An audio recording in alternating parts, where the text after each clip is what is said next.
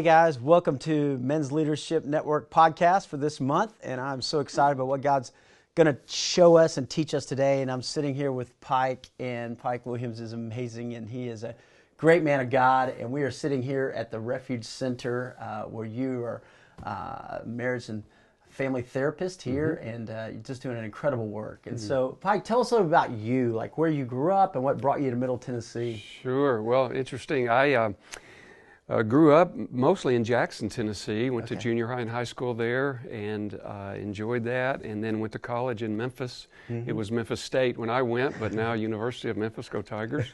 um, and then um, pursued an engineering degree. Started with the Procter and Gamble Company. Um, with my wife Leslie, we transferred out to Omaha for three years. We went to Cincinnati for 13 years, where our three children were born and then the company, Procter & Gamble Company, transferred us overseas to Prague in the Czech Republic, and we were there for a while. And then we came back to Nashville in 1999, still with okay. Procter, and have been here ever since. Wow. And so since then, I have retired from there and uh, just felt led into this work. And I'm just thrilled to be doing this now. And I actually did my internship here at the Refuge Center back in 2013, finished up here in 2013, and have been on the staff here since then, really. Wow. So pleased to be here. So what made you, I mean, you were successful in the corporate mm-hmm. America mm-hmm. and P&G, obviously a really well-known company. And uh, so what made you leave P&G and uh, America, success, yeah. uh, to come and do counseling? What, yeah. Well, interesting story. Yeah, and I, I, it was not easy for me. I managed to get the golden handcuffs really tight around my wrists, mm. and it was very hard for me to step away from that. In fact, so much so uh, that I'm in a small group of guys on Saturday mornings. There's like four other guys, and I would get together to pray and just talk and do a little Bible study. But I was asking for about the 20th time if those guys would pray for me as I considered this. And they, of course, said, Yes, of course we will, and they did. And then finally, after some number of times, one of the guys said, You know, Pike, we have told you we think you would be great at that. Uh, we have been praying for you about that. And he said it in a nice way, but he said, I'm just wondering, are you ever going to actually do it? Ooh. And it was a, it was a nice push. It was very good. And I said, okay, man, I'll take that as a challenge. And with that, I enrolled at Trevecca, I think, uh, within the next couple of weeks and got going on it. So, but I really did need sort of a push out of the nest. Yeah. But what led me into it was really through my own story. So, mm. growing up, I had a great childhood, but about the time I was 11 or 12 years old, I began to see some cracks in our family foundation. So, there were some things that began to emerge, some difficulties, some irresponsible behavior by my dad. Uh, alcoholism started to creep its way in, and ultimately, divorce. My parents divorced when I was 18. But along the way, there were a lot of twists and turns in that, so that was a part of it. Later, though, in life, as I continued on as an adult, just the way that only God can do, um, he began to, first of all, I was the recipient. I was blessed by having a couple of men in my life who loved me, who told me the truth, mm-hmm. and who were mm-hmm. not competing with me and they were a little bit older than I was, and it was great because they told me things that I had never heard of before. We were not churched growing up. I had never heard much about Jesus. We wow. believed in God, but that was about the extent of it. We just, I didn't have any knowledge. And so when I was 15 years old and got into young life, that's when I hmm. started hearing about that. But for me, later in life, a couple of men were able to speak some real uh, amazing things to me because I'd never heard them before, but it was just biblical truth and it made all the difference. And I thought if I ever had a chance to help anybody, anyone else the way I've been helped, mm. I would love to do that. And so that began to inform mm. sort of my walk here. And as God does these things, you know, uh, people would ask my opinion about things. And I found myself really enjoying helping people from a place of my own journey. I just I'm just going to all, all, I can talk about is what I have experienced. Mm-hmm. So I mm-hmm. tried not to color outside the lines. Uh, and just sort of stay in my my place with that. In other words, talk about what I felt like I knew, and people found it helpful. And I thought, okay, that's great. Well, maybe I can do that someday. Mm. And so as the years went by, found my way into it, and um, I uh, retired after 34 years with P&G. And I remember in those final months, I remember there was this moment, and I was standing there at the sink shaving, and the this uh, the CEO from Bed Bath and Beyond had called one of the vice presidents of Procter and Gamble complaining about something that had that was in my area of responsibility, and and uh, and I got the text message, and I saw that, and I thought this is going to take the rest of this day just dealing with this issue right here, and it was like in that moment I felt like the Lord whispered, "You can continue to do this, or you can you can do what I've called you to do," and I'm like, "Holy cow!" So, I, okay, this will be like the last day I'm going to do this. So, anyway, it, it gave me the energy to move ahead. And so I'm so grateful that, you know, God has a way of getting us where He wants us. Mm-hmm. And I have not always known that and sure, surely have resisted that. But He's faithful. So I'm glad he to be here. Faithful. Well, I tell you, I'm so glad you're here too, mm. you know, and, and those guys who nudged you mm. in your group. Um, tell me about your faith story. Yeah. Somewhere along the way, you didn't grow up in church. You didn't have a relationship with the Lord. Your family, obviously, and then right. young life. It sounds like entered the picture at 15. Yeah. Um, but but when did you really come to know Jesus as your Savior, and then really start mm. growing in your walk with the Lord? Yeah, great. Thank you. Um, yeah, big deal for me. So as I said, when I was 15, I um, heard about heard the gospel, yeah. and said, "Wow, I definitely want that." And um, I uh, had a decent high school experience, even though things were bad at home. Things were good for me at high school. I was playing sports, and you know, in the social strata of high school, that was worth something. Yeah. So I did all right, um, and I was pretty straight, and um, had been a Boy Scout, so I was a good guy, pretty much uh, as, as good as I could be, I suppose. But um, I, I, even then, though, I began to develop two sets of friends. I had my Christian Young Life friends, mm-hmm. and then I had my other friends and I worked really hard to keep those groups separate. Mm-hmm. Got to college and it got worse. I started partying, uh, drinking, and, and if, if, anyone should have ever known that they were at risk, it should have been me because of our history. Yeah. But nonetheless, started started into all that, and uh, and you know ended up doing a lot of things that even as I sit here today, of course I wish I could undo, but I can't, and uh, and the Lord has redeemed it and mm-hmm. is using it even today. So I love that. But uh, through that experience, I definitely continued forming two groups of people in my life. And there were, there were the Christians over here and the partying friends over here. And it was interesting when I met my wife, Leslie, she thought she was getting the Christian version of hmm. Pike. And, um, and so, as, it, as maybe God would have it, I got transferred to Omaha, and we were not yet married. Um, and she was back here. She was actually in Memphis at the time. And I was out there, and I had about three or four months just by myself. And I went to this church. I just picked it out of the yellow pages. You had yellow pages you used back in mm-hmm. those days. And I went to this church, and it was one of those moments where I felt like that the Lord began to speak to me. And if I get teary here, sorry, but it's such a moving thing. But it was as if he was saying, you've, you've, probably, of course, you're the one giving these messages just so you know how people are affected by you, I'm sure. But it was one of the, maybe you've had this experience though, where every Sunday I felt like the message was the same and I felt like it was exactly at me. Mm. And the message was, you know, it was things like, no one can serve two masters. Wow. Uh, you'll love the one and hate the other. Or a double minded man is unstable in all his ways. And I'm like, God, you know, mm. ugh, just like uh, you know, I wish you were hot or cold, but you're lukewarm. And I felt like the Lord was saying to me, you know, you know what you're doing, and I know what you're doing. Leslie thinks she's getting the Christian version. And it's time for you to decide which side of the fence are you going to get off on. And, um, and I was scared, and, um, and I thought, okay, I really need to do this. And so my voice is even shaking a little bit, mm-hmm. but such a big, big thing for me. And I said, okay, Lord, I don't even know what this means, but I'm gonna, I'm gonna get off on your side of the fence.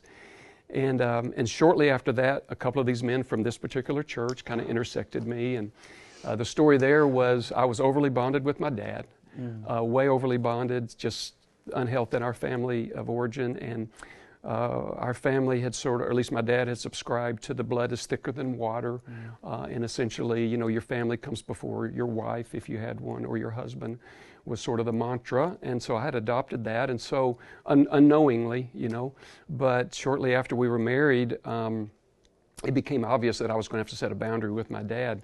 He came to visit one time with no return ticket to go back. And after a couple of weeks, one of these guys at church asked me, he said, um, uh, how's it going? I said, great. And he said, and, and they said, how was your visit with your dad? And I said, well, he's still here. The guy said, your dad's still here? When's he leaving? And I'm like, well, you know, I don't know. And uh, he says, now let me just get this straight. You're a newlywed, right? Yeah. And your dad's here. Is your dad okay? He's like not sick or something? No. And you know, it was like, okay, man. So he, they, he and another guy said, here's something you need to know.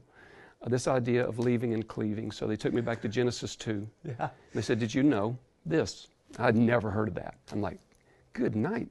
I've never heard of that. It, but made immediately, you know, it, by the Spirit of God, it's like, of course, of course that makes sense. Wow. You know, and I need to set, set things straight with my dad. Of course, that was a very scary thing, but by the grace of God, He gave me the courage to have what ended up being a hard conversation. To, you know, but it, what was cool about it is He showed me, the Lord showed me that I could love my dad and I could also set a firm boundary. Mm. And I was able to finally, and I won't bore you with the whole story, but finally able to get the courage to say, if you make me choose dad, I'm going to choose Leslie. But there's love here for to go around. But uh, she's going to be my first priority in terms of human relationships. And you're just going to have to understand that. Hope you can. And he didn't at first, but he came back around to it. And I was so grateful for that. So, so all that, that was a huge defining mm. moment. And it was at that kind of in that time when I felt like the Lord was saying, it's time for you to really decide. And I remember feeling like the Lord was saying, you can get off either side of the fence. It's mm. up to you. But just know one way is going to be really great. Another way is going to be really painful. Yeah. But you pick it. I'm like, God. So, all right, I'm in. So, uh, and after that, things started to open up. And this guy asked me to teach a Sunday school class. Now, you know, I know zero this guy goes, Hey, I'm transferring. I need somebody to take this class. Will you be the teacher? What are you talking about, teach? it's a freak out moment for me. So now I'm here. I am leading this couples class. And of course, every Saturday night, I'm just jamming with all this. I have three weeks of material for about a 30 minute lesson. Anyway, but of course, it was spiritual formation for me. Oh, yeah. And God was like, it doesn't matter about the class. you, you got a lot to learn. We got to get you on an advanced accelerated program here or something. But I was so grateful for that. But God began to move things into my life to help me to get to know Him. Yeah. Um, and then as you fast forward in my spiritual journey, you know, this whole lordship thing, it, it just continues um, along the way. I remember there was a time in my career with Procter where I was really feeling like I need to do something really spiritual. Mm. That all this, you know, who really cares about Tide or Crest toothpaste or Bounty paper towels, for goodness sake? And just not seeing the significance of that and thinking I really need to do something spiritual. and I prayed about it and thought about it. And, um, and then that journey, uh, and lo and behold, there was a church there that they actually asked me to join their staff. And I'm thinking, yes, this is it. This has got to be the thing. And talking to Leslie about it, and she had all kind of red red flags about it. Um, and um, and so as I prayed that through, mm-hmm. I ended up saying no. Um, but what came out after that? This is a different church now. We're in Cincinnati at this point. It turned out that the church I would have been joining, uh, there was a huge split in mm. the church and I would have been caught in the crossfire and it would have been a disaster. The elders didn't know anything about the pastor having asked me for this. So it was just very unhealthy. So, wow. so I was really thankful it didn't happen. But of course, God had an agenda there, which is to show me the significance of where I was already planted. And so this idea I had that I could only do something meaningful spiritually, being in a sort of a church setting, or in some spiritual Christian you know, parachurch setting, you know, God sort of uh, spoke to me in a way and just said, you know, why don't you start with Leslie and Justin and Lauren and Lindsay, your children? Let's just start right there. and I'm thinking, well, I want to do something big. And it, so it's a wonderful redirect. He says, no, you've got work to do. So let's just start right here. And by the way, you have next door neighbors. What mm-hmm. about them? And by the way, the person who's in the office right next to you on the seventh floor at the general office, what about them? And so I'm like, what? A, yeah, okay. So anyway, the message was clear. And so I put my head back down. But I had a new, a renewed focus and energy. Mm-hmm. Say, okay, there's more happening here than just market share or profit or the next quarter's results. And those are important. So don't get me wrong, those are huge. And of course, and I wanted to do a good job and for all kind of reasons. But I began to realize there's a bigger, a bigger story here. Amen. So mm. I'm really just grateful. Yeah. God has had His hand on me in so many ways, and along the way. So it's been that's been awesome, really good. So mm. yeah. So, Pike, what a journey. And I feel like when God called you to get off the fence and go one way or the other, and uh, you probably never could have dreamed what God was going to do when you said yes to Him. And, uh, and then to see your career at P&G unfold and, and all the things in your marriage and your family. Uh, but then this call to counseling. And tell me about that. Tell me about what God's done in your life since you've said yes to Him and following Him in this obedience to do counseling. Yeah, yeah. So, you know, it's funny just being here at the Refuge Center is a story. Um, I was at a place, I was still at Procter at the time I was doing the school work. And somebody said, Do you have a place for your internship? And I said, Well, no, I hadn't even thought about it. And they said, You need to call the Refuge Center for Counseling. I'd never even heard of it. And uh, there was a waiting list to kind of get in here as an intern, but someone, the person who told me about it, had been accepted, but they were gonna they were gonna be moving, mm. and they said you need to call them. So I called them, and thankfully, uh, they said yes. So I was here as an intern. So that's how I got here. Um, and yes, it has really uh, been great for me to have a chance to be with. I work mostly with men and couples, and um, I love that, and I'm honored to uh, to be with people who mm-hmm. are trying to figure out, um, you know, a way to um, do their life that is going to work for them for the long term mm-hmm. and for their mm-hmm. marriage for the long term. I'm I'm a huge proponent of marriage, and I'd be the first to say it's not for the faint of heart. it's uh, it is it is a an important step, and it's to be taken seriously. But it is awesome if you're with the right person. Yeah. It is amazing the things that I have learned and grown, and I'm so grateful to be a part of it. And so, just the opportunity to help people know that there's ups and downs in marriage, and everybody has conflict, and things don't always go well, and that's mm-hmm. all right. mm-hmm. That doesn't mean you married the wrong person. It just may mean you don't have all the skills you need, or there are things you haven't had a chance to get to learn. Mm-hmm. And good for you for being here, and I love being able to walk alongside people who are trying to figure that out. Man, I love that. And, and the Refuge Center is just doing such incredible ministry, mm. and even with the new future and new building and yeah. opportunity, and uh, it's so exciting. And yeah. then having a sliding scale, and I've always loved that about you and Amy Alexander. I mean, just as you guys mm-hmm. kind of help lead the Refuge Center, just to see your heartbeat for helping people. Yeah. Uh, and then Pike, you know, you're also the the chaplain for the mm-hmm. Nashville Predators, and yeah. and so as you look at couples, but especially men. Mm-hmm. Um, what, what do you think are the biggest issues facing men today? Mm, boy, that's a great question, isn't yeah. it? Yeah. You know what I see a lot, and I would I would say it this way: I, there's a lot of confusion. Mm. There's just a lot of confusion and a lot of dissatisfaction. Um, men who who have a great desire to do something bigger than themselves. They, they're willing to sacrifice, willing to love sacrificially and to give their life for something meaningful, but not quite knowing how to do that.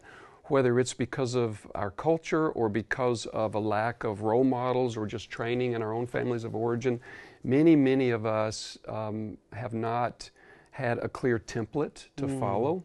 So the idea of what what is a healthy definition of masculinity?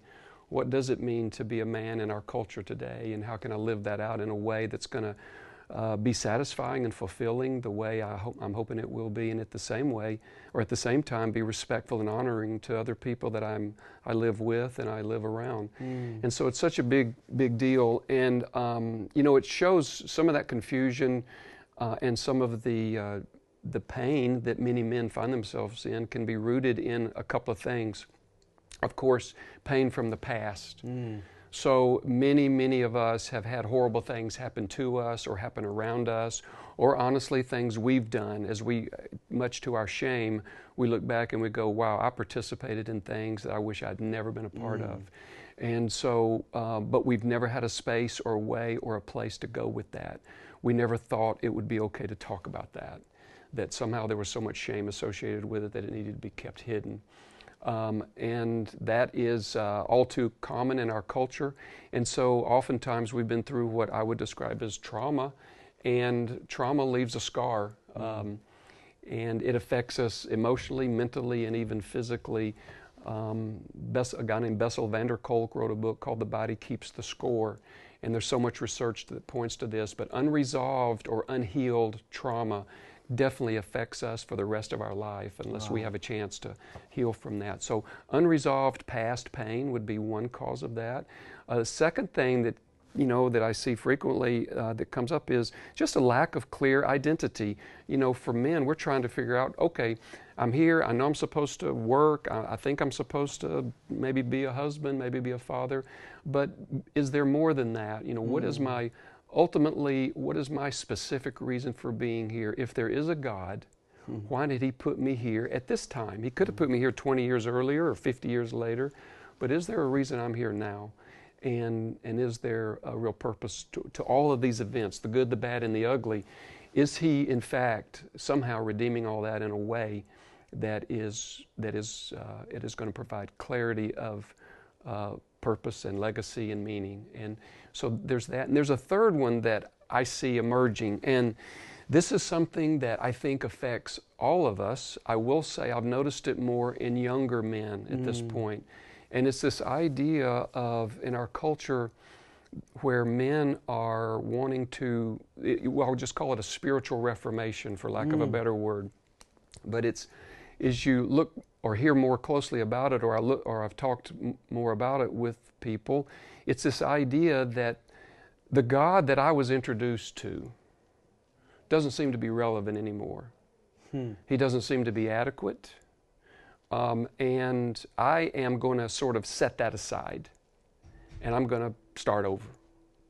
Uh, or a variation of that would be, you know, I've always, my faith has always been in God and Jesus, but you know, I've come across some things in the Bible that I'm just not comfortable with.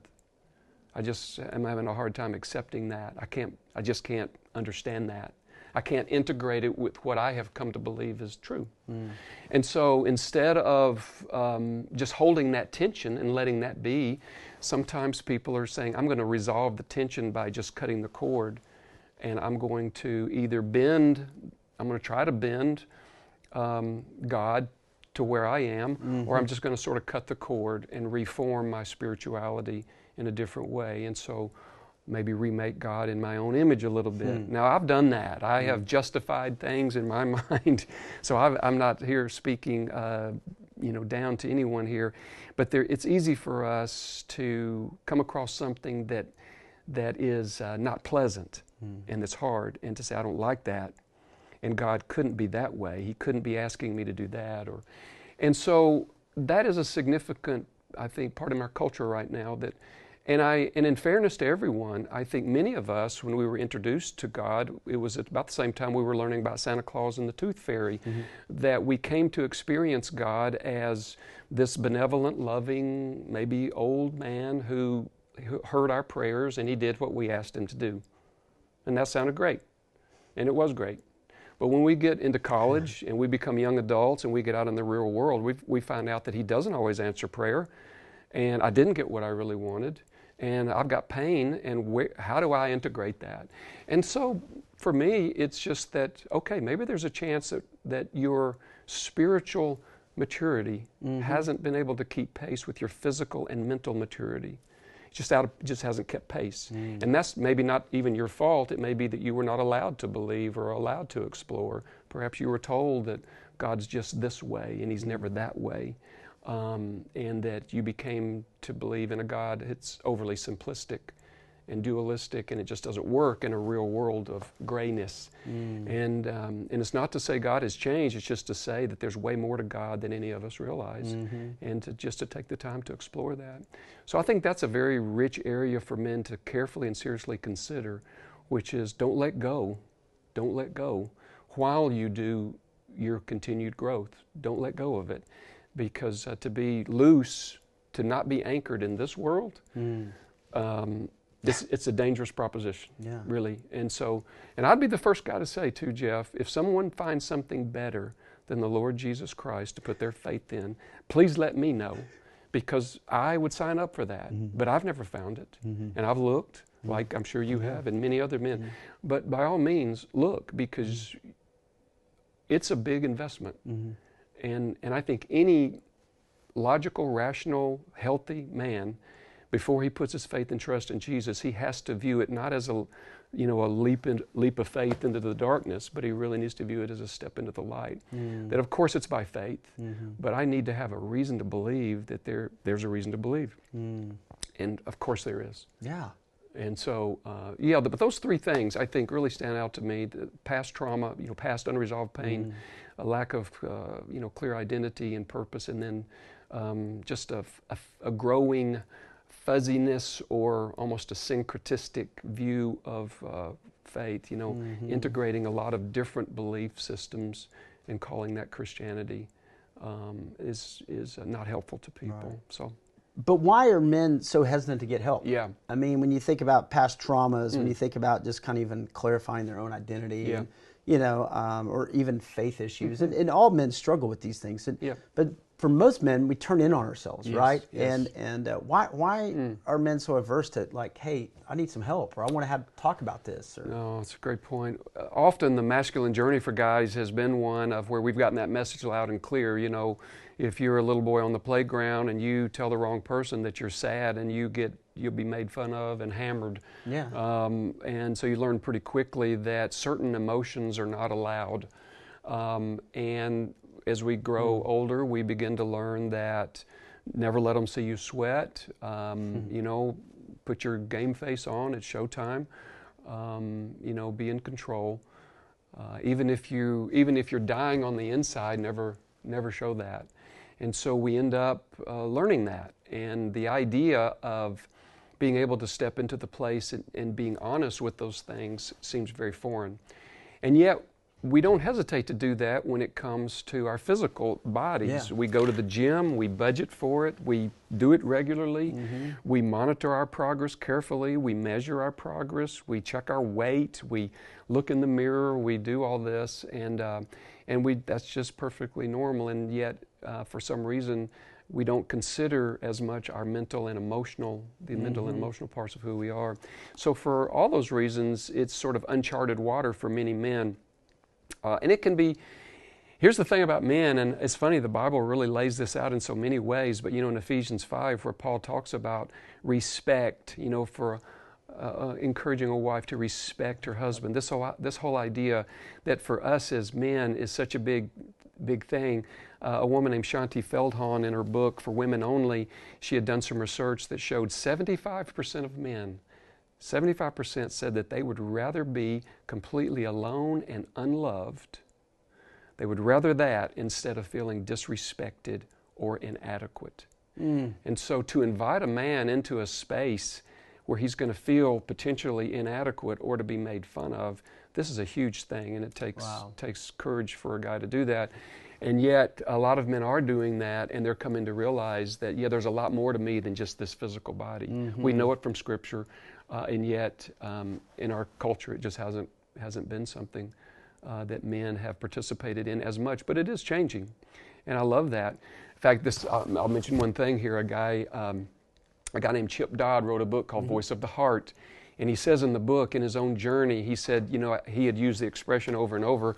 Uh, well, did that bother you when that happened, Chip? And it was like, uh, it's just water under the bridge. Just water under the bridge, you know.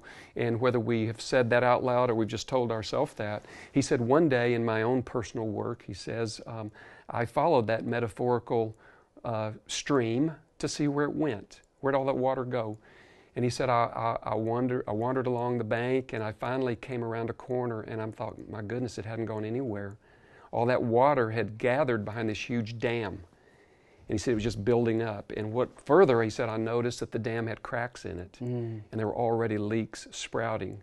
And he said, in that moment, I realized that the danger was not in releasing the water, the danger was in not releasing the water because it's getting ready to give way and it's going to be horrible for everyone downstream. And so he said that was really a key part of his journey to say, I have got to learn an emotional vocabulary. Mm-hmm. I've got to understand how I work in an integrate, a more integrated way and have much more of an awareness about who I am as a person.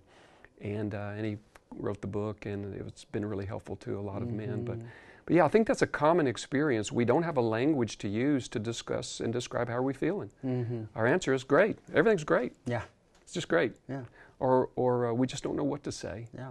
And, um, and that's uh, it's very hard for guys. But I would definitely encourage men to, um, to step into that. And for sure, don't go it alone. Mm. There's no need to go it alone. We, we know we're better when we're not alone. God said it when He made us. Yeah. Better for us not to be alone. But there's so much in the scripture about be together, find 2 mm-hmm. or three safe men. Uh, good friends, people you can be honest with. Mm-hmm. And if a counselor can help, especially if you've got unresolved past pain, yeah. uh, a counselor can be very helpful just to walk through that with you. So, yeah, my hope is that guys will step into that. Yeah. And I would really uh, encourage them and uh, happy to talk with them about that if, if I could ever be of help. And just talk about that just for a second because um, I think that's so important. I mean, you work mm-hmm. with guys uh, mm-hmm. in marriages, you work with guys, I mean, whether it's on the Predators or sports or, you know, you, you, you have a wide spectrum. How have you seen as guys open up and, and deal with their mental, spiritual, emotional health? How have you seen that impact the people around them? Mm-hmm. Yeah. Yeah, it's amazing. Um, you know, with couples, for example, yeah. Um, experts tell us that you really can never get true intimacy, and I don't mean physical intimacy, I mean connection. This idea of knowing and being known. Yeah. You know, she knows my heart, he knows my heart. This kind of intimacy. Uh, you don't ever get that without the truth. Mm. So when a wife turns to her husband and says, Is something wrong? You seem quiet. Mm-hmm. And we say, No, everything's fine. Now she knows better, right? She knows better. Yeah. And um, and she knows that's not the truth, and yet she may not feel the freedom to ask about it or to press, so she doesn't. But she's left it. She's left with her own thoughts. I wonder why he's not telling me the truth. I wonder why he's holding back. Maybe he doesn't love me after all. You know, our mind can start to run away. Wow. But when a person, uh, uh, men and women, when they're able to say, "Well, the truth is, I'm scared. Mm. I've got a big presentation tomorrow, and I don't, I'm not ready for it, and I'm afraid that you know this is not going to go well," or I'm worried about our youngest child, or I don't know what to do. You know, my mom is sick, and I don't, you know, I'm just afraid about the future. Uh, to be able to say those things, you know, there's a sense in which we think people are going to be, um, um, they're not going to want to be around us. They're going to want to, they're going to be repelled by that. Mm. But if you think about it for a second, if you've ever been in the presence of someone who's honest, and you ask them a question, they give you a straight answer, does it cause you to be repelled? Or do you are you drawn to them? Mm-hmm. I've been around people, and I've had the pleasure of being around people who have done their recovery work, people who have just been through the worst, and they've just been in horrible, horrible places. And uh, when you're around people like that, it is just inspirational mm-hmm. because they're they're just honest, and there's mm-hmm. no pretense. And so, you want we're drawn to people like yeah. that because why? They're safe. Mm-hmm. They're safe because uh, it's like Chip also says in his book, you know, if we're willing to say no then our yes is meaningful. Mm. And I spent a lot of my life never saying no metaphorically, uh, i.e., not telling the truth. And so it's like, man, okay, I don't, I don't really know him because mm. I don't know, I don't know what would make him angry. Mm. I don't know what would make him sad. And you know, heck, our spouses want that, our children want that, mm. um, and sometimes they act out to get it. Mm-hmm. Oh yeah, and mine certainly have. You know, but uh, but yeah, it's uh, it's so helpful to be able to be uh, onto, honest with uh, with our thoughts and our feelings, mm-hmm. and, and, to speak the truth in a kind way. Mm-hmm. So we're not talking about truth harshly. Uh, but just to speak the truth in love, but to mm-hmm. speak the mm-hmm. truth. And we can only speak it if we know it. So I need to know how I'm really doing before I can yeah. can put it out there. So yeah, it makes a huge difference in terms of building connection mm-hmm. and intimacy, which is uh, what what we all are looking for, certainly mm-hmm. vertically, yeah. but horizontally, oh, with yeah. uh, either our spouses if we have them, or our best friends, or mm-hmm. family members, for sure. Yeah, I just encourage every guy. I mean, you know, do the work, mm-hmm. right? I mean, mm-hmm. like you said, I love that example. I mean, we work out physically. We yep. keep up with how many steps yep. we take. We keep up with our workout plans. We keep up with the food we eat but mentally, emotionally, spiritually mm-hmm. Has so much of a greater impact. You yeah. know, as yeah. Paul says, for physical training is of some value, but mm-hmm. godliness is value in all yeah. things, holding promise for both this life and the life to come. Yeah. So talk about this because you're a dad mm-hmm. and you've got three grown kids, you know, and yep. uh, you know the saying, "You never stop parenting." Right? Yeah, indeed. so talk about being a dad mm-hmm. to grown kids. Like, mm-hmm. what are the things you've learned about being a dad that maybe you know it impacted you when your kids were younger, but now you still see those things coming as your father as you continue Yeah. to parent. No, great point. Great point. Um, yeah, I've got the gray hair and the scars to show for it too. by the way, I've done a lot wrong, but you know, um, I think that um, there, there's a lot of things. Um, I would say pace yourself. I um, I came out of the blocks more as a sprinter because of my family of origin. I really wanted to do it right, and I had a lot of passion and still do. But I um, I would say at this stage of my life, pace yourself. You know, children are resilient by the grace of God, and you don't have to be perfect. And uh, and the other big learning, as you alluded to, and much to my chagrin, was that there's not an expiration date on being a dad. That there's not some magic finish line when when they're 18, you're going to say, okay, I'm done, and I don't have to work so hard. So for all those reasons, I would say pace yourself and realize it's much more of a marathon than a sprint. Um, and I would say, do, as you said, do your work. Children are uh, they are very discerning as well, and especially as they hit adolescence, and they it's like they can smell um, when stuff is being made up, and they certainly they have they seem to have a um, hypersensitivity to anything that is um, uh, hypocritical. So they may not see it in their own life, but they'll certainly see it in our life. And so for us to walk the walk uh, that we're talking about, um, they're going to pick up on that. And so it's real important. Congruency, uh, living out what you say, um, is so important, you know, as we go along. Um, I think that something that has that has been extremely important uh, for me to kind of remember here is that as I've shifted to parenting adult children, is realizing that my old skills as a dad are, are not adequate for parenting adult children. And I needed to, what helped me a lot, it took me a long time to figure this one out, uh, but some people helped me, uh, is to shift from making statements and directives to my children to asking questions and exploring. Almost like it's really no different than how would you approach a good friend. So you can see a good friend's getting ready to make a mistake.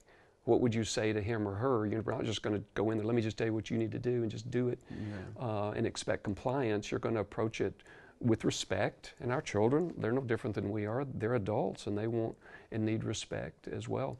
So to take the time and develop some new skills for parenting, realizing that these are, and it's kind of cool, they're adults, they're not little kids anymore, and you can talk to them like adults. So that's really refreshing. Um, but it does require a new, a new skill set for sure. Mm, that's so good. Yeah. Yeah, and I think your parenting is always kind of evolving, right? You know, Yes. you're learning, and your kids are at different stages. And how are you, as you're maturing in your Mhm. own uh, walk and your own spiritual walk, but emotionally, and how do I help them grow? That's, that's so good, and I love that. Pace yourself, you know. Yeah. So, mm-hmm. give us a couple of takeaways. Uh, you know, just as we're talking about men's leadership, and, and every guy who's watching is a leader in some capacity in, mm-hmm. in, in their home. You know, mm-hmm. we're called to be spiritual leaders in our home, or at work, or at church. Or give what are a couple of takeaways just as you've seen on leadership? Well, you know, at Procter and Gamble, we did a lot of training on leadership, and there was a lot said about that, and a lot of good stuff. Yeah. And I think um, the thing that, out of all of that, but maybe even more importantly, uh, thinking about it from a biblical perspective, there seem to be two adjectives that come to mind. Um, there was a book years ago, Good to Great, by a guy named Jim Collins, and they did some research about companies that had gone from good to great and had sustainable, superior performance over time. And they did all this research, and they intentionally tried to keep the CEO out of the equation. Um, and uh, but all that to say that at the end of it, they were unable to, and they concluded that the character, the common characteristic among these CEOs in these companies that had these sustainable long-term track records that were significantly and statistically different than their competitors were that the leaders exhibited courage and humility. Courage and humility. Wow. And I thought, okay, that's a good thing right there. Um, because to be humble in God's currency seems to be a big deal. to walk with humility, right? To walk humbly with our Lord. And, um, and to learn, uh, as we were talking earlier, to learn to apologize to your children when you're wrong. I was wrong. I, I, I overcorrected you. I shouldn't have done that. I'm sorry. uh, to say it and to ask for forgiveness. Um, many of us weren't taught to do that. We haven't seen that modeled. And it's a humbling thing, it's a vulnerable thing. Um, but how powerful is that? Um, and then to have the courage to step into something even when you don't know what to do. This is part of the problem of when we when we have unresolved uh, pain, we become careful to manage our life in such a way that we never experience it again. And another way of saying it is we become risk averse. Problem with becoming risk averse is that that also begins to isolate us from God because essentially we're now, basically, I'm not really putting myself in any situation where I need to depend on anyone but myself. Mm. And let's face it, we all spend or can spend, with the help of advertising out there, a lot of time becoming self sufficient. We've got to, you know, if we have the right insurance policies, the right clothes, the right car, the right 401k, the right this, the right that, if we have enough of it, we won't ever lack for anything. And nothing could be further from the truth. And certainly, there's nothing that's going to, in that that's going to lead us to the Lord. And so, to to be able to have the courage to step into a space where I don't know how this is going to go, I'm willing to try something new though. And if it doesn't go well, to have the humility to say that didn't go well. And um, and I learned, and I'll try it again later. And uh, I think those are two really great things. So I have really appreciated someone who pointed that out to me. Um, those two, those, those two things about humility and courage. Um, and then I think um, just being, um, as I, I, said earlier, being congruent at home. As a friend of mine said to me, "You know what, Pike? If it's not happening at home, it's not happening." And so um, all this big talk about doing stuff out here in the community is great, and that is great. But it's only great if you're if you're married, if your spouse and your children are saying, "Yep, he's just like that at home." But if they see that's not the case, then this is not good. So um, so I don't think God is overly impressed with big. I think He's very impressed with deep and uh, and honesty and and you know congruency. So I think those are some thoughts, I guess. That's awesome. Uh, for me that have been Oh, I love that. No, courage and humility. Mm-hmm. Those, oh man. Um, so, Pike, one last question. What, what do you want your legacy to be? Ah, yeah, boy. So uh, it's a lot to think about. I'm kind of in an age where I'm starting to think about that kind of stuff, you know. And um, I think uh, someone well said, you know, uh, Stephen Covey said in Seven Habits, he talks about start with the end in mind. That's a beautiful question. Start with the end in mind. And what do you want the end to be? And I guess for me, lately, and really not just lately, but for a long time, I've thought about this. You know, in 2 Corinthians chapter 5, mm-hmm. Paul talks about we are ambassadors for Christ. Yeah. Now, I've never thought of myself as a great ambassador, but I have had the privilege through just some small things I've been able to be a part of, of feeling what it feels like to be able to share a testimony about what Jesus has done in my life. And it mm-hmm. feels amazing. Mm-hmm. It is just amazing. And so to think that we have the privilege to be an ambassador for the Lord Jesus and simply, just like the blind man, to mm-hmm. say, I couldn't see before, but by the grace of God Almighty, I can see now. Yeah. And that guy over there did it. Yeah. And, uh, and that's all we need to say to people. Oh, And so, yeah, I hope that people think of me starting with my wife and my children. I hope they will be able to say, yep, he, um, he represented the Lord Jesus well, not perfectly, Mm-hmm. but well. And um, we're glad he was our dad, and I'm glad he was my husband. Mm. And certainly the same for my friends and, and those, uh, those people in my life who I love and care for. So, yeah, that's been a passage for me that's really been resonating lately. Mm. So, Wow. Well, Pike, thanks for sharing and thanks for sharing your heart. And guys, I want to pray for us uh, as we close out this time. Father, Great. thank you. Um, God, I pray that every man watching this today would be able to say that, God, um, that we want to be an ambassador for Christ. We want to live every day and every moment, um, God, for your name and your glory. And that our wives, our children would be able to say, I'm so glad that. Um, that he was my husband or, or my father, or that he was my coworker or my neighbor. Uh, Father, let us be men who bring glory to you. And so, um, God, give us courage, give us humility, and let us make the most of every moment, God. And thanks for Pike. Bless him. Bless the Refuge Center, God. And let us be men, God, who follow you all the days of our lives. And it's in the name of Jesus we pray. Yes. Amen. amen. Thank you, Jeff. Guys, thanks for tuning in today. And uh, man, just be looking each and every Friday for our Man Minute and hmm. just growing every day as we take up our cross and follow mm-hmm. Jesus and then be looking for the podcast next month. So, mm-hmm. Pike, thanks for joining us. Of course, today. my pleasure. Thank you so much brother. for this Yeah. opportunity to be with you. It's really been great. Thank you. It's exciting. And mm-hmm. God is growing you, and we're so thankful to be on this journey with each of you. So, blessings on you today. Hmm.